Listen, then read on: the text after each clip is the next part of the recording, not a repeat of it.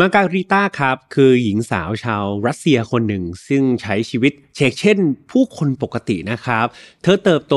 มีความรักแต่งงานสร้างครอบครัวแล้วก็มีลูกครับ แต่ว่าความรักเนี่ยมันก็เป็นสิ่งที่ไม่แน่ไม่นอนใช่ไหมครับ หลาย ๆ ครั้งความรักก็ถึงทางตัน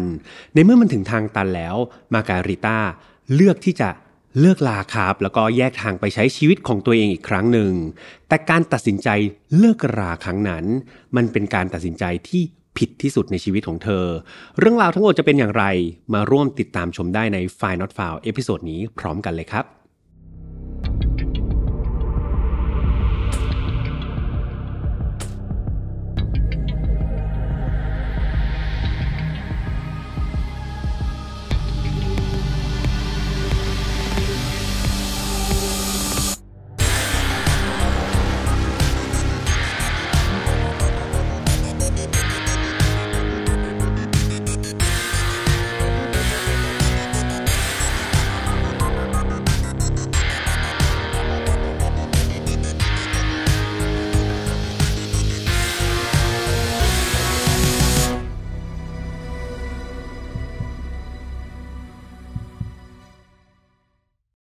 วัสดีครับ ยินดีต้อนรับเข้าสู่ Final f a r Podcast ครับ วันนี้คุณอยู่กับผมแฮมทัชพลเช่นเคย วันนี้นะครับก็อยู่ในบรรยากาศที่คลึ้มฟ้าคลึ้มฝนทีเดียวนะครับ ตอนที่พี่แฮมขับรถมาที่ห้องอัดเนี่ยต้องบอกว่าท้องฟ้าเป็นสีดำทีเดียววังตอนแรกก็คิดว่ามาอัดตอนกลางคืนเนาะดังนั้นถ้าเกิดอัดอัดไปแล้วฝนตกลงมา แล้วก็ถ้าเกิดเสียงมันเข้าไปบ้างยังไงพี่แฮมต้องกราบขออภัยทุกคนไว้ล่วงหน้าก่อน แต่อย่างไรก็ตามตอนนี้ยังไม่ตกนะครับ ส่วนเรื่องราวในวันนี้ครับจะเป็นอีกหนึ่งเรื่องราวที่พี่แฮมอยากให้ทุกคนเนี่ยมีโอกาสได้ฟังกัน โดยเฉพาะใครที่มีความรักหรือใครเป็นโสดก็ฟังได้ เพราะว่าในอนาคตไม่แน่ครับ คนที่คิดว่าเฮ้ยเดี๋ยวยังไงฉันก็เป็นโสด ฉันอยากอยู่ชีวิตคนเดียวบางครั้งคุณอาจจะพบความรัก โดยบังเอิญก็เป็นไปได้นะครับดังนั้นเรื่องราวของความรักความสัมพันธ์เนี่ยถ้ามันดีก็ดีไปครับ แต่หลาย ๆ ครั้งเมื่อมันถึงทางตันเนี่ย มันก็จะมี จุดจุดหนึ่งซึ่งทำให้เราต้องคิดแล้วก็ตัดสินใจ และความคิดและการตัดสินใจเหล่านั้น มันอาจจะส่งผลต่อชีวิตอะไรหลาย ๆ อย่างได้อย่างในเคสของวันนี้นะครับ ดังนั้นก่อนที่พี่แฮมจะไปเล่าก็ต้องพูดเหมือนเดิมทุกครั้งเลยว่าฝ่าย not found ไม่สนับสนุนความรุนแรงทุกประเภท ทุกเรื่องที่นำมาเล่าครับ อยากให้ฟังไว้เป็นแนวทางในการป้องกันตัวเองแล้วมาทอนบทเรียนจากอดีตที่มันเลวร้ายไม่ให้เกิดกับเรา แล้วก็คนที่เรารักนะครับ น้องๆ อายุต่ำกว่า 18 ปีตอนนี้ จริง ๆ พี่แฮมอยากให้ฟังนะครับ แต่ว่ามีคุณพ่อคุณแม่มีผู้ปกครองคอยให้คำแนะนำคอยสอนเราคอยช่วยถอดบทเรียนให้เราเนี่ยมันก็จะเป็นอะไรที่ดีที่สุด perfect ที่สุดเลยนะครับอะไรถ้าเกิดพร้อมกันแล้วมาฟังเรื่องราวในวันนี้กันเลยดีกว่า เรื่องราวนี้ครับต้องเริ่มต้นจากผู้หญิงครับเป็นหญิงสาวคนหนึ่งที่ชื่อว่ามาการิต้า กราเซวาฟังจากชื่อเนี่ยเพื่อนๆอาจจะพอเดาประเทศที่เธอเกิดได้เนาะโดยเธอเนี่ยเกิดวันที่ 14 พฤศจิกายนปี 1992 ครับ ตัวมาการิต้าเนี่ยเธออาศัยอยู่ที่ประเทศรัสเซียนะแต่ว่าเอาจริง ๆ แล้วเธอเป็นลูกครึ่งครับ คือไม่ได้แบบเป็นคนรัสเซียร้อยเปอร์เซ็นต์แต่ว่าเธอเป็นลูกครึ่งแคนาเดียนรัสเซียนครับ ก็คือมีเชื้อสายแคนาดาเข้ามาปะปนด้วย ตั้งแต่เด็กจนโตเนี่ยต้องบอกว่ามาการิต้าครับเป็นเด็กสาวธรรมดาธรรมดาคนหนึ่ง ซึ่งใช้ชีวิตอยู่ในประเทศรัสเซียตั้งแต่เกิด เชกเช่นกับเด็กรัสเซียทั่ว ๆ ไปเลย ทั้งการเข้าโรงเรียน ผ่านการมีเพื่อน มีความรัก มีความสุข มีความทุกข์ เหมือนกับคนปกติครับ ก็ปะ เปลี่ยนหมุนเวียนกันไปตามไซเคิลของชีวิตของตัวเอง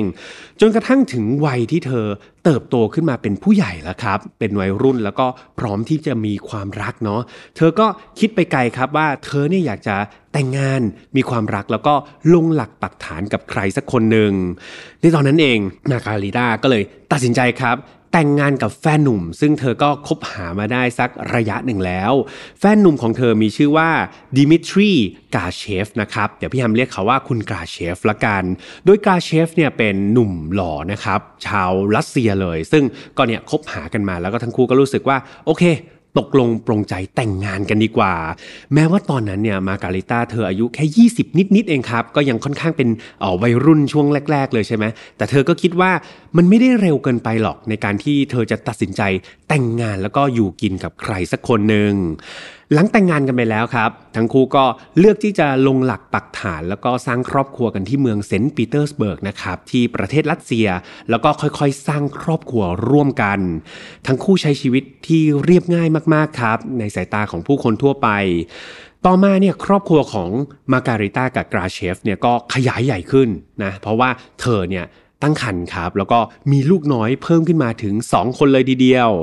ฟังมาถึงตรงนี้ทุกอย่างก็ดำเนินไปได้ด้วยดีใช่ไหมครับ ดูเป็นครอบครัวสุขสันต์ครอบครัวหนึ่งจนกระทั่งในปี 2017 ตอนนั้นมาการิต้าอายุได้ 26 ปีครับ ปรากฏว่าทุกสิ่งทุกอย่างที่คนภายนอกมองว่าครอบครัวนี้ก็เป็นครอบครัวธรรมดา ครอบครัวแบบเออที่ดีเนาะมีคุณพ่อคุณแม่มีลูกดูเพียบพร้อมเนี่ย ปรากฏว่าแท้จริงแล้ว หลังม่านครับ สิ่งที่เกิดขึ้นในครอบครัวนี้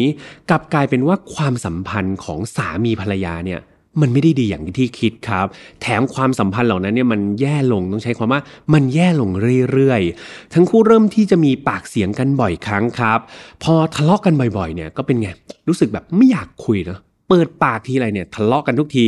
สุดท้ายทั้งคู่ก็เลยเลิกคุยกันครับ ไม่พูดไม่จากันแบบไม่คุยกันเลย ปัญหาต่างๆก็เลยถูกทิ้งไว้พบพอมีปัญหาไม่คุยกัน ไม่แก้ไขก็ทิ้งไว้อย่างนั้นครับ แล้วก็ใช้ชีวิตมันแบบนี้ไปเรื่อยๆเนี่ยแหละจนกระทั่งวันหนึ่งเนี่ย ทั้งคู่ก็รู้สึกว่า มันถึงทางตันแล้ว บรรยากาศในบ้าน แม้ว่าทั้งสองคนนี้ทั้งกราเชฟ แล้วก็มาการิต้าเนี่ยจะอยู่บ้านเดียวกันก็จริง แต่มันเป็นบ้านที่ต้องใช้คำว่ามันปราศจากความรักในเชิงของสามีภรรยาอย่างสิ้นเชิง มาการิต้ากับกราเชฟเนี่ยทำแค่หน้าที่คุณพ่อ แล้วก็หน้าที่คุณแม่เท่านั้นเองพวกเขาไม่ได้มีความเป็นสามีภรรยากันแม้แต่นิดเดียวเลยครับ พูดง่ายๆก็คือตื่นเช้ามาไปส่งลูกที่โรงเรียน แยกย้ายกันไปทำงาน กลับมาบ้าน กินข้าว ดูลูกส่งลูกเข้านอน เสร็จแล้วก็แยกย้ายครับ แยกย้ายกันไปอยู่คนละห้องไม่คุยกันไม่พูดกัน เหมือนอยู่กันคนละโลก ทั้งสองคนเนี่ยอาจจะมีโอกาสพูดคุยกันบ้างแบบเล็ก ๆ น้อยๆ เท่านั้นเองหรือนานๆ ครั้ง ก็เพราะว่ามีลูกสองคนครับ บางทีลูกสองคนเขาอาจจะเป็นสะพานเชื่อมนะ บทสนทนาต่างๆ ให้ทั้งสองคนเนี่ยมีโอกาสที่จะพูดคุยกันบ้างแบบอ่าวันนี้คุณพ่ออยากจะไปไหนอะแล้วคุณแม่อยากไปไหมอ่าแม่ก็อ่าแม่ลองถามพ่อดูสิก็คือลูกเนี่ยครับเป็นสะพานคอยเชื่อมให้ ซึ่งลูกทั้งสองคนตอนนั้นก็อายุ 8 ขวบแล้วก็ 6 ขวบแล้ว แต่ความรักที่มันเหี่ยวเฉาเนี่ยครับต้องบอกว่ามันไม่ได้เพิ่งเกิดนะเพื่อนๆ อย่างที่พี่แฮมเล่าไป มันค่อยๆสะสมครับ วันละเล็กวันละน้อยแล้วก็เพิกเฉยละเลย ปล่อยให้มันเป็นดินพอกหางหมูเนาะ ปัญหามันก็มากขึ้นนานนับปี มันค่อยๆ เกาะกินหัวใจของทั้งคู่ครับ จนวันหนึ่งเนี่ยความรักมันก็กลายเป็นศูนย์เลย ไม่เหลือเลยในฐานะสามีภรรยากัน ตัวมาการิต้าเองเนี่ยเธอก็นอนคิดทุกวันเลยว่า ตัวเธอเนี่ยอายุยังน้อย คือยัง 20 กว่า สามีเนี่ยก็ยังอายุ 20 กว่าเหมือนกัน ดังนั้นเนี่ยมันดีกว่าไหมนะ ถ้าเธอจะตัดสินใจอย่าร้างครับกับสามีเพื่อต่างคนต่างไปเริ่มต้นชีวิตใหม่ การตัดสินใจครั้งนี้เนี่ยมาการิต้าเนี่ยเธอเชื่อว่ามันไม่ได้แค่เพื่อเพื่อตัวเธอคนเดียว แต่มันเพื่อกราเชฟสามีของเธอด้วย กราเชฟก็ยังแบบยังหนุ่มยังแน่นนะอายุ20 กว่า ยังไปหาสาวๆครับ ยังไปแต่งงานมีชีวิตใหม่ได้อีกครั้ง ไม่จำเป็นจะต้องมาอยู่ในบ้านที่มันอึมครึมแบบนี้ แล้วก็ไม่พูดไม่จากันไปจนตลอดชีวิต โดยทั้งคู่เนี่ยนอกจากจะไปเจอความรักใหม่ได้แล้วเนี่ยทั้งคู่ยังสามารถรักษาสถานะ ความเป็นพ่อแล้วก็เป็นแม่ให้กับลูกๆได้เหมือนเดิมเลยครับ เพราะทุกวันนี้ก็เป็นอย่างนั้นอยู่แล้ว คือก็ทำหน้าที่พ่อแม่ใช่ไหมแต่หน้าที่สามีภรรยาก็ไม่ได้ทำไม่ได้อะไรอยู่แล้ว ดังนั้นมาการิต้าก็เลยเชื่อว่าเอาแหละ ดังนั้น เนี่ยเลิกกันไปเนี่ยมันก็ไม่ได้มีอะไรแตกต่าง ก็แค่แยกกันอยู่คนละบ้าน แล้วก็กลับมาดูแลลูกได้ เชกเช่น ปัจจุบันแบบนี้นั่นเองครับ ดังนั้นมาการิต้าก็เลยคุ้นคิดเนาะแล้วก็คิดว่าเอาละเธอเนี่ยตอนนี้เธอยังไม่มีโอกาสหรือยังไม่มีความกล้าพอที่จะไปบอกกลาเชฟ ซึ่งเธอก็คิดว่าเฮ้ยกลาเชฟอาจจะคิดเหมือนกันก็ได้นะกลาเชฟอาจจะไม่กล้ามาบอกเธอครับ มาการิต้าก็เลยคิดว่าเอาละมันถึงจุดที่เธอต้องทำอะไรสักอย่างแล้ว ในที่สุด ในเดือนพฤศจิกายนปี 2017 ครับ วันนั้นมาการิต้าก็รวบรวมความกล้าทั้งหมดเลย เธอก็ตัดสินใจว่าเธอจะคุยเรื่องการหย่าร้างกับกราเชฟแบบตรงๆ และเธอก็เชื่อลึกๆเลยว่าทุกอย่างมันต้องผ่านไปด้วยดี กราเชฟต้องเห็นด้วยอย่างแน่นอน ปรากฏว่าวันนั้นครับ มาการิต้าก็รวบรวมความกล้าเดินเข้าเลย เดินตรงไปหากราเชฟครับ แต่หลังจากที่มาการิต้าเนี่ยเอ่ยปากพูดถึงเรื่องการเลิกรากัน ผลลัพธ์เนี่ยมันไม่ได้เป็นอย่างที่คิดครับเพื่อนๆ ทันทีที่กราเชฟเนี่ยได้ยินคำว่าแบบจะยุติความสัมพันธ์จะเลิกลาเนี่ย ปรากฏว่าเขาเปลี่ยนไปคนละคนเลย เขาโมโหแบบเลือดขึ้นหน้าเลย ก่อนที่ทั้งคู่เนี่ยจะมีปากเสียงกันอย่างรุนแรงครับ กาเชฟเนี่ยกล่าวหามาการิต้าเลยนะว่า เธอเนี่ยกำลังมีคนอื่นแน่ๆ เธอมีชู้แน่ๆ ถ้าเธอไม่มีชู้ เธอไม่มีทางคิดจะเลิกลากับฉัน ดังนั้นครับกาเชฟก็แบบโหป้ายสีด่าทอต่างๆ นานา ในขณะที่มาการิต้าเองเนี่ยเธอก็ยืนยันเธอบอกว่าเธอไม่มีใคร เธอก็ยังแบบไม่ได้ไปคบหาใครเลยนะ แต่เธอเห็นว่าความรักเนี่ยมันหมดลงไปแล้ว เธอและเขาจะได้เริ่มต้นชีวิตใหม่สักที ถ้าเกิดไม่รักกันเนี่ยจะทนกันไปทำไม เธอก็ยืนยันแบบนี้ครับ แต่ว่ากราเชฟเนี่ยไม่ได้ฟังแล้วก็แบบเชื่อมั่นในใจตัวเองเลยนะกราเชฟเนี่ยเชื่อว่าภรรยาของเขาเนี่ยมีชู้มีคนอื่นแน่ๆ สุดท้ายการทะเลาะกันครับเพื่อนๆ มันลุกลามแล้วก็เกินกว่าที่จะควบคุมได้ ในตอนนั้นเองกราเชฟก็เลยเดินเข้าไปในห้องครัว แล้วก็ไปหยิบมีดออกมาครับ เพื่อพุ่งตรงเข้าไปจี้ที่คอของมาการิต้ากราเชฟตอนนั้นตะโกนซ้ำๆเลยนะว่า แกยอมรับมา แกมีชู้ใช่ไหม แกยอมรับมา แล้วก็มีดเนี่ยจอกที่คอแบบนั้น มาการิต้าก็ทั้งกลัวครับ ตัวสั่นไปหมด แต่เธอก็ยืนยันว่าไม่จริง มันไม่ได้เป็นอย่างที่เขาคิดเลย เธอไม่ได้มีชู้นะครับ สุดท้ายเนี่ยกาเชฟก็ไม่ได้ทำอะไร แล้วก็ทำได้แค่ข่มขู่เธอ เขาก็บอกว่าถ้าเกิดวันหนึ่งเนี่ยเขาจับได้นะ ว่ามาการิต้านอกใจเนี่ย รับรองว่ามันจบไม่สวยแน่ ๆ ทุกอย่างจบลงตรงนั้นครับ ไม่มีการทำร้ายร่างกายกันไปมากกว่านั้น รวมถึงไม่มีการหย่าร้างเกิดขึ้นด้วย หลังจากแยกย้ายกันไปเนี่ยมาการิต้าเธอรู้สึกว่าสิ่งที่เธอโดนเนี่ยแบบมันแย่มากๆเลยใช่ไหมครับ เธอถูกคุกคามแล้วก็ไม่ให้เกียรติ มีหน้าที่ไหนครับ แบบโหเป็นสามีภรรยาแต่เอามีดมาจ่อคอกันเนี่ย สิ่งเหล่านี้มันไม่ควรเกิดขึ้น มาการิต้าก็เลยตัดสินใจไปแจ้งความเลยครับ เดินทางไปยังสถานีตำรวจในวันถัดมา แล้วก็เล่าเรื่องราวทุกอย่างเนี่ยให้กับเจ้าหน้าที่ตำรวจฟัง แต่มันน่าเศร้านิดนึงเพื่อนๆ คือในกฎหมายของรัสเซียในเวลานั้นเนี่ยมันไม่ได้มีการแบบกฎหมายตัวบทกฎหมายที่จะคุ้มครองภัยความรุนแรงที่เกิดขึ้นภายในครอบครัวสักเท่าไหร่ครับ คือการที่สามีภรรยาทะเลาะกันเนี่ยตามกฎหมายเขาตีว่ามันเป็นเพียงปัญหาในครอบครัวเท่านั้น ยิ่งหากเป็นการทำร้ายร่างกายครั้งแรก และผู้ที่ถูกทำร้ายไม่ถึงขั้นเข้าโรงพยาบาลครับเพื่อนๆ ฟังอีกครั้งครับไม่ผิดครับ คือถ้ามันเป็นการทำร้ายแบบต่อยนะ แต่ว่าสุดท้ายแล้วเนี่ยคนที่ถูกต่อยเนี่ยไม่ต้องถึงกับแบบไปนอนอยู่ที่โรงพยาบาลเนี่ยตำรวจไม่ถือว่านี่เป็นความผิดคดีอาญานะครับถือว่าเฮ้ยมันเป็นความผิดแบบปัญหาในครอบครัว ก็เรียกอย่างดีมาก็เรียกมาปรับทัศนคติ มาปรับเงินเล็กๆน้อย เท่านั้นเองครับ มีเท่านั้นเองยังในกรณีนี้ก็เช่นเดียวกันครับ มาการิต้าไปแจ้งความกับเจ้าหน้าที่ตำรวจ เจ้าหน้าที่ตำรวจฟังแล้วว่า เอา้า ก็โดนมีจีคอนี่ยังไม่ได้โดนทำร้ายร่างกายไปมากกว่านี้ด้วยซ้ำไม่ได้เข้าโรงพยาบาล สิ่งที่ตำรวจทำก็คือ มองว่านี่ไม่ใช่คดีอาญา มันเป็นปัญหาในครอบครัว สุดท้ายสิ่งที่ตำรวจทำก็คือ ไปเรียกกาเชฟมาครับ มาพร้อมกับมาการิต้านี่แหละมาปรับความเข้าใจกันบอกว่าอ้าวอะไรยอมได้ก็ยอมนะพูดคุย เหมือนทำเป็นวิธีครับตำรวจไม่ได้มองเห็นถึงความสำคัญในสิ่งที่เกิดขึ้นระหว่างมาการิต้ากับกราเชฟเลยแม้แต่น้อย สุดท้ายทั้งคู่ก็ไก่เกี่ยกันครับ แล้วตำรวจก็ปรับเงินกราเชฟเป็นจำนวนเงิน 10,000 รูเบิลหรือประมาณ 150 เหรียญสหรัฐนะครับ ตีเป็นเงินไทยก็ 5,000 กว่าบาทครับ ทุกอย่างที่แจ้งความมาก็จบลงไปด้วยเงิน และการเรียกมาไกล่เกลี่ยคดีการแจ้งความของมาการิตาก็ถูกปิดตัวลงไปแบบนั้น แต่มันปิดแค่คดีครับเพื่อนๆปัญหาของมาการิตาเนี่ยมันยังไม่ได้ถูกปิดไปด้วยใช่ไหมครับ และปัญหาเนี่ยมันกลับทวีความรุนแรงมากขึ้นไปอีก เพียง 3 วันถัดมาครับ ไม่ต้องรอนานในช่วงต้นเดือนธันวาคมปี 2017 ปรากฏว่าวันนั้นเนี่ยจู่ๆกราเชฟเนี่ยตื่นแต่เช้าเลยนะ แล้วก็พาลูกทั้งสองคนครับ ขับรถออกไปจากบ้าน ก่อนที่จะพาเด็กๆเนี่ยไปไว้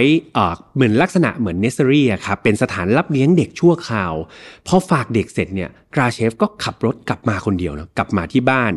พอมาถึงบ้านเนี่ยกราเชฟไม่พูดพร่ำทำเพลงครับ เขาเห็นมาการิต้านั่งอยู่เนี่ยเขาบังคับให้มาการิต้าเนี่ยขึ้นรถไปกับเขาทันที ก่อนที่กราเชฟเนี่ยจะค่อยๆ ขับรถออกไปเส้นทางนอกเมืองครับกราเชฟก็ขับออกไปเรื่อยๆ แล้วก็มุ่งตรงไปยังบริเวณป่านะครับ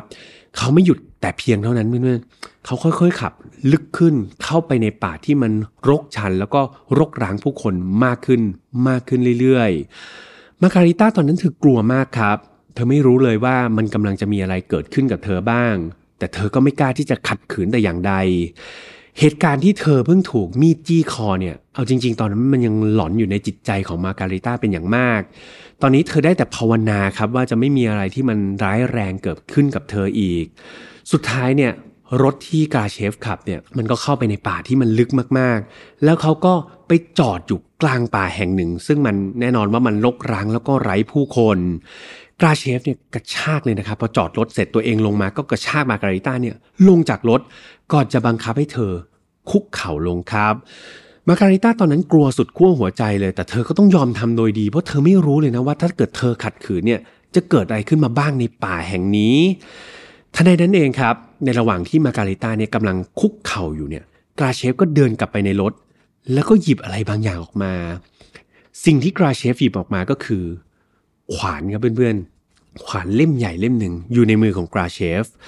กราเชฟเดินมาพร้อมกับขวานในมือ แล้วก็กล่นด่าครับ มาการิต้าเหมือนครั้งก่อนเลย โดยเป็นการกล่าวหาเหมือนเดิมเลยว่า เธอกำลังมีชู้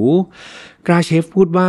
เขารู้นะว่ามาการิต้าเนี่ยกำลังมีแผนจะซื้อรถ ทั้งนั้นที่ก่อนหน้านี้แม้แต่จะหัดขับรถยังไม่มีความคิดแบบนี้ด้วยซ้ำแต่นี่จู่ๆจะมีความคิดไปซื้อรถเนี่ยแน่นอนว่าเธอต้องอยากจะขับรถไปหาชู้แน่ๆ นี่คือสิ่งที่กราเชฟเนี่ยกล่าวหามาการิต้าเขาเชื่อว่ามาการิต้าเนี่ยมีชู้แบบสุดหัวใจเลยนะครับ มาการิต้าก็พยายามจะบอกว่ามันไม่เป็นความจริง เขาคิดไปเองทั้งนั้น แล้วก็พยายามที่จะขอร้องครับ ให้กราเชฟเนี่ยกลับมามีสติ แล้วก็กลับไปคุยที่บ้านกันดีๆ สักที แต่กราเชฟไม่สนใจเลยครับ คือตอนนั้นเขาตะโกนด่าจนพอใจ แล้วเขาก็สั่งให้มาการิต้าเนี่ยวางมือทั้งสองข้าง ลงบนตอไม้ตอหนึ่งครับ มันเป็นตอไม้ขนาดย่อมๆเหมือนกระโตะนะวางมือทั้งสองข้างลงไปซะ มาการิต้าตอนนั้นเธอร้องไห้ออกมาด้วยความกลัวครับ เธอตัวสั่นเทาแล้วก็ไม่กล้าขัดขืน เพราะคิดว่าถ้าหากไม่ทำตามเนี่ย เธออาจจะไม่มีโอกาสได้กลับไปเจอลูกๆอีก ตอนนี้แขนทั้งสองข้างของเธอเนี่ยมันอยู่บนตอไม้แล้ว กราเชฟก็ยังตะโกนพูดขึ้นมาครับว่า มือของเธอนะ มันอยากจะไปกอดใคร เธอก็ไปกอดได้ แต่ฉันสัญญาเลยว่า มือของเธอจะไม่มีโอกาสได้กอดลูกของฉันอีก หลังจากนั้นครับเขาเอาสายรัดนะครับเป็นเหมือนยางที่มันยืดหยุ่นได้ครับเพื่อนๆ มารัดบริเวณข้อศอกนะครับของมาการิต้าไว้ เหตุผลทำไมต้องรัดสายอันนี้ไว้พี่ยามเชื่อว่าใครที่ดูพวกหนังสยองขวัญหนังฆาตกรรมเนี่ยน่าจะพอรู้เนาะมันเพื่อเป็นการห้ามเลือดครับ ถ้าเกิดรัดบริเวณแขนไว้ก่อนเนี่ยถ้าเกิดมือเนี่ยมัน ขาดออกไปนะครับเพื่อนๆมันก็สามารถที่จะรัดไม่ให้เลือดเนี่ยมันเสียจนกระทั่งแบบช็อกแล้วก็เสียชีวิตไปได้ คือตอนนั้นตอนที่โดนรัดแขนเนี่ยมาการิต้ารู้ตัวแล้วครับ ว่าสิ่งที่จะเกิดขึ้นต่อไปนี้มันคืออะไรกันแน่ เธอกรีดร้องครับ ร้องไห้แล้วก็ขอให้พระผู้เป็นเจ้าเนี่ยช่วยเธอ ให้หลุดออกจากสถานการณ์นี้สักที แต่ดูเหมือนเสียงของเธอมันไม่ได้ยินไปถึงใครเลยครับกราเชฟเนี่ยพูดออกมาแค่ประโยคสั้นๆ ประโยคเดียว แต่มันเจ็บปวดมากๆคำพูดที่กราเชฟพูดออกมาก็คือ อย่ามองครับ คือ don't look นะครับก็คือแบบอย่ามองมา หลังจากนั้นเขาก็เงื้อขวานขึ้นมาเพื่อนๆแล้วก็สับลงไปที่มือทั้งสองข้างของมาการิต้าสุดแรงเกิดนะครับ มาการิต้าเจ็บปวดจนแทบขาดสติครับ แล้วก็ทุกๆ คมขวานที่มันจ้วงจามลงไปบนเนื้อแขนของเธอเนี่ย มันฝังลึกอยู่ในความรู้สึกของเธอแทบตลอดเวลา เธอถูกสับไปมากกว่า 40 ครั้งนะครับเพื่อนโดนสับอย่างนั้นนะครับ 40 ครั้ง จนแขนทั้งสองข้างเนี่ยมันขาดวิ่นออกไปเลย เธอทั้งเจ็บปวดร่างกายแล้วก็จิตใจครับ เธอคิดในใจว่าเธอคงไม่มีมือกลับไปกอดลูกอีกแล้ว หลังจากสับแขนทั้งสองข้างจนขาด กราเชฟก็เดินไปหยิบมือขวานะครับของมาการิต้าที่มันตกอยู่แถวๆนั้นเนี่ยเก็บใส่กล่องครับ คือเขาเตรียมกล่องไปด้วย เก็บใส่กล่องไว้ ในขณะที่มือซ้ายเนี่ยจังหวะที่มันสับเนี่ยมือซ้ายมันกระเด็นออกไปไกลมากๆครับ เขาก็ไม่คิดจะเดินไปเก็บมาให้ครับ ก็ปล่อยเป็นทิ้งไว้อย่างนั้นกราเชฟครับ ได้ลากมาการิต้าที่ตอนนี้ไม่มีแขนแล้วนะครับในสภาพที่ย่ำแย่มากๆ บาดเจ็บมากๆเนี่ยไปส่งที่โรงพยาบาล เมื่อมาการิต้าไปถึงมือหมอแล้วครับกาเชฟเนี่ยเขาก็ไม่ได้แบบอยู่เฝ้าอะไรเนาะเขาก็ เดินทางไปยังสถานีตำรวจเพื่อเข้ามอบตัวทันที แล้วก็สารภาพทุกสิ่งทุกอย่างที่มันเกิดขึ้น มือขวาของออมาการิต้าครับ ที่กาเชฟเขาเก็บใส่กล่องเนี่ย ปรากฏว่าหลังจากที่แพทย์ตรวจสอบดูมันอยู่ในอาการที่แบบมันสาหัสมากๆครับเพื่อนๆ ไม่สามารถที่จะต่อแขนขวานะครับ กลับไปเหมือนเดิมได้อีกทางด้านเจ้าหน้าที่ตำรวจหลังจากที่รับเรื่องแล้วเนี่ยเขาก็รีบรุดไปที่เกิดเหตุทันที มันมีความโชคดีมากๆเรื่องหนึ่งครับเพื่อนๆยังจำแขนซ้ายได้ใช่ไหมครับแขนซ้ายที่มันกระเด็นหลุดออกไปเนี่ยปรากฏว่าแขนซ้ายเนี่ยมันกระเด็นลงไปฝังในหิมะพอดีครับเพื่อนๆมันฝังจมลงไปในหิมะ นั่นทาให้ตอนที่ตำรวจไปเจอเนี่ยเขาก็รีบแบบเก็บออกมาอย่างดีนะเก็บแขนซ้ายมาอย่างดี และเมื่อมาถึงโรงพยาบาลครับ ปรากฏว่าคุณหมอดูแล้ว ปรากฏว่าแขนซ้ายเนี่ยเซลล์มันยังไม่ตายครับ ทางแพทย์ก็ตรวจสอบดูเออกระดูกนี่มันแตกไปถึง 8 ท่อนแล้วนะแต่อย่างน้อยมันมีโอกาสที่จะสามารถ ผ่าตัดต่อกลับไปได้อีก แพทย์ก็เลยแบบรีบเอาแขนซ้ายนะครับ ที่มันจมอยู่ในหิมะนะครับ มาทำการตัดต่อนะครับ แล้วก็ปลูกถ่ายโดยใช้เวลาถึง 10 ชั่วโมงเลยนะครับเพื่อนสิชั่วโมงในการทำศัลยกรรมครับ แล้วก็ต่อแขนซ้ายกลับเข้าไปเหมือนเดิม สุดท้ายก็ถือว่าโชคดีมากๆครับ มาการิต้าเธอได้แขนซ้ายกลับคืนมา เพียงแต่ว่าฟังก์ชันหรือว่าการทำงานของแขนซ้ายเนี่ยมันไม่สมบูรณ์เหมือนเดิมครับ มันสามารถขยับได้เล็ก ๆ น้อยๆ เท่านั้นเอง กลับมาที่ด้านคนก่อเหตุบ้างก็คือกราเชฟ แน่นอนว่าเขาถูกนำตัวไปพิจารณาคดีในชั้นศาล และด้วยคำรับสารภาพทั้งหมดก็ไม่ต้องมีการสืบหาอะไรให้มันยากครับ กราเชฟถูกตัดสินว่ามีความผิดฐานลักพาตัวทำร้ายร่างกายแล้วก็พยายามฆ่าครับ โดยเขาต้องรับโทษจำคุกเป็นเวลา 14 ปีครับเพื่อนๆ ฟังจากโทษมันก็ค่อนข้างที่จะน้อยเนาะกับข้อหาต่างๆที่เขาโดน แต่ว่าศาลก็มีคำสั่งเพิ่มเติมครับว่า หลังจาก 14 ปีเขาออกมาจากคุกแล้วเนี่ยเขาก็มีคำสั่งห้ามไม่ให้เจอมาการิต้าแล้วก็ลูกๆอีกต่อไป แม้ผลการตัดสินออกมาเป็นอย่างนี้ครับ แน่นอนว่ามาการิต้าเธอไม่ได้รู้สึกว่าเธอปลอดภัยมากนะครับ จริง ๆ แล้วเธออยากให้กราเชฟเนี่ยอยู่ในคุกไปตลอดชีวิตมากกว่า เพราะเธอกลัวครับว่าถ้าเกิดวันหนึ่งเนี่ยกราเชฟออกมาจากคุกได้ เธอแล้วก็ลูกๆเนี่ยจะถูกทำร้ายก็เป็นไปได้เหมือนกัน แต่สุดท้ายแล้วครับ มันก็ว่าไปตามตัวบทกฎหมายของประเทศรัสเซียนะครับ แล้วก็ชีวิตก็ต้องดำเนินต่อไป ตัวมาการิต้าเองครับ เธอก็กลับไปอยู่กับลูกๆ ความน่ารักก็คือ ลูกๆเนี่ยถามด้วยนะว่า แม่แม่แขนหายไปไหน สิ่งที่มาการิต้าบอกคืออะไรรู้ไหมครับมาการิต้าเนี่ยบอกกับลูกๆว่าอ๋อแม่เนี่ยประสบอุบัติเหตุมาครับ คือเธอเนี่ยอยากให้ลูกๆเนี่ยยังมีภาพจำต่อคุณพ่ออย่างกราเชฟเนี่ย เป็นคุณพ่อที่ดีอยู่ครับ คือมาการิต้าเนี่ยห่วงใยในแบบเขาเรียกว่าความรู้สึกของลูกมากๆครับ ก็เลยบอกว่าเนี่ยแม่ไปทำเองเป็นอุบัติเหตุเอง อย่างน้อยๆ ก็ในช่วงวัยเด็กนี่แหละครับ ถ้าเกิดวันหนึ่งเนี่ยลูกๆโตขึ้นมา เธอก็อาจจะบอกความจริงก็เป็นได้ จากเหตุการณ์นี้ครับทำให้เรื่องราวของมาการิต้าเนี่ยถูกพูดถึงออกไปเป็นวงกว้างมาก ๆ มีหลาย ๆ คนครับที่รู้สึกว่าเห็นใจเธอ แล้วก็มีหลาย ๆ คนเนี่ยที่อยู่ในสถานการณ์ที่ใกล้เคียงกับเธอครับ มีหญิงสาวรัสเซียมากมายที่อยู่ใน toxic relation ครับอยู่ในภายใต้ความรุนแรงที่เกิดขึ้นในครอบครัว สุดท้ายมาการิต้าเธอก็มาคิดว่า เธออยากจะเปลี่ยนแปลงประสบการณ์อันเลวร้ายเหล่านี้ มาเป็นพลังขับ เคลื่อนสังคมแทน เธอได้กลายมาเป็นปากเสียงให้กับผู้หญิงอีกหลายคนเลยครับ ที่ตกอยู่ในสภาพเดียวกันกับเธอ เธอเข้าร่วมงานกับหน่วยงานต่างๆครับ เพื่อผลักดันกฎหมายในการปกป้องสิทธิและเสรีภาพของผู้หญิงครับ ที่ถูกกระทำรุนแรงในครอบครัว มีการระดมทุนนะครับ หลังจากที่เรื่องราวนี้มันแบบโด่งดังออกไปเนี่ย มีการระดมทุนจากทั่วโลกเลย ได้เงินมากว่า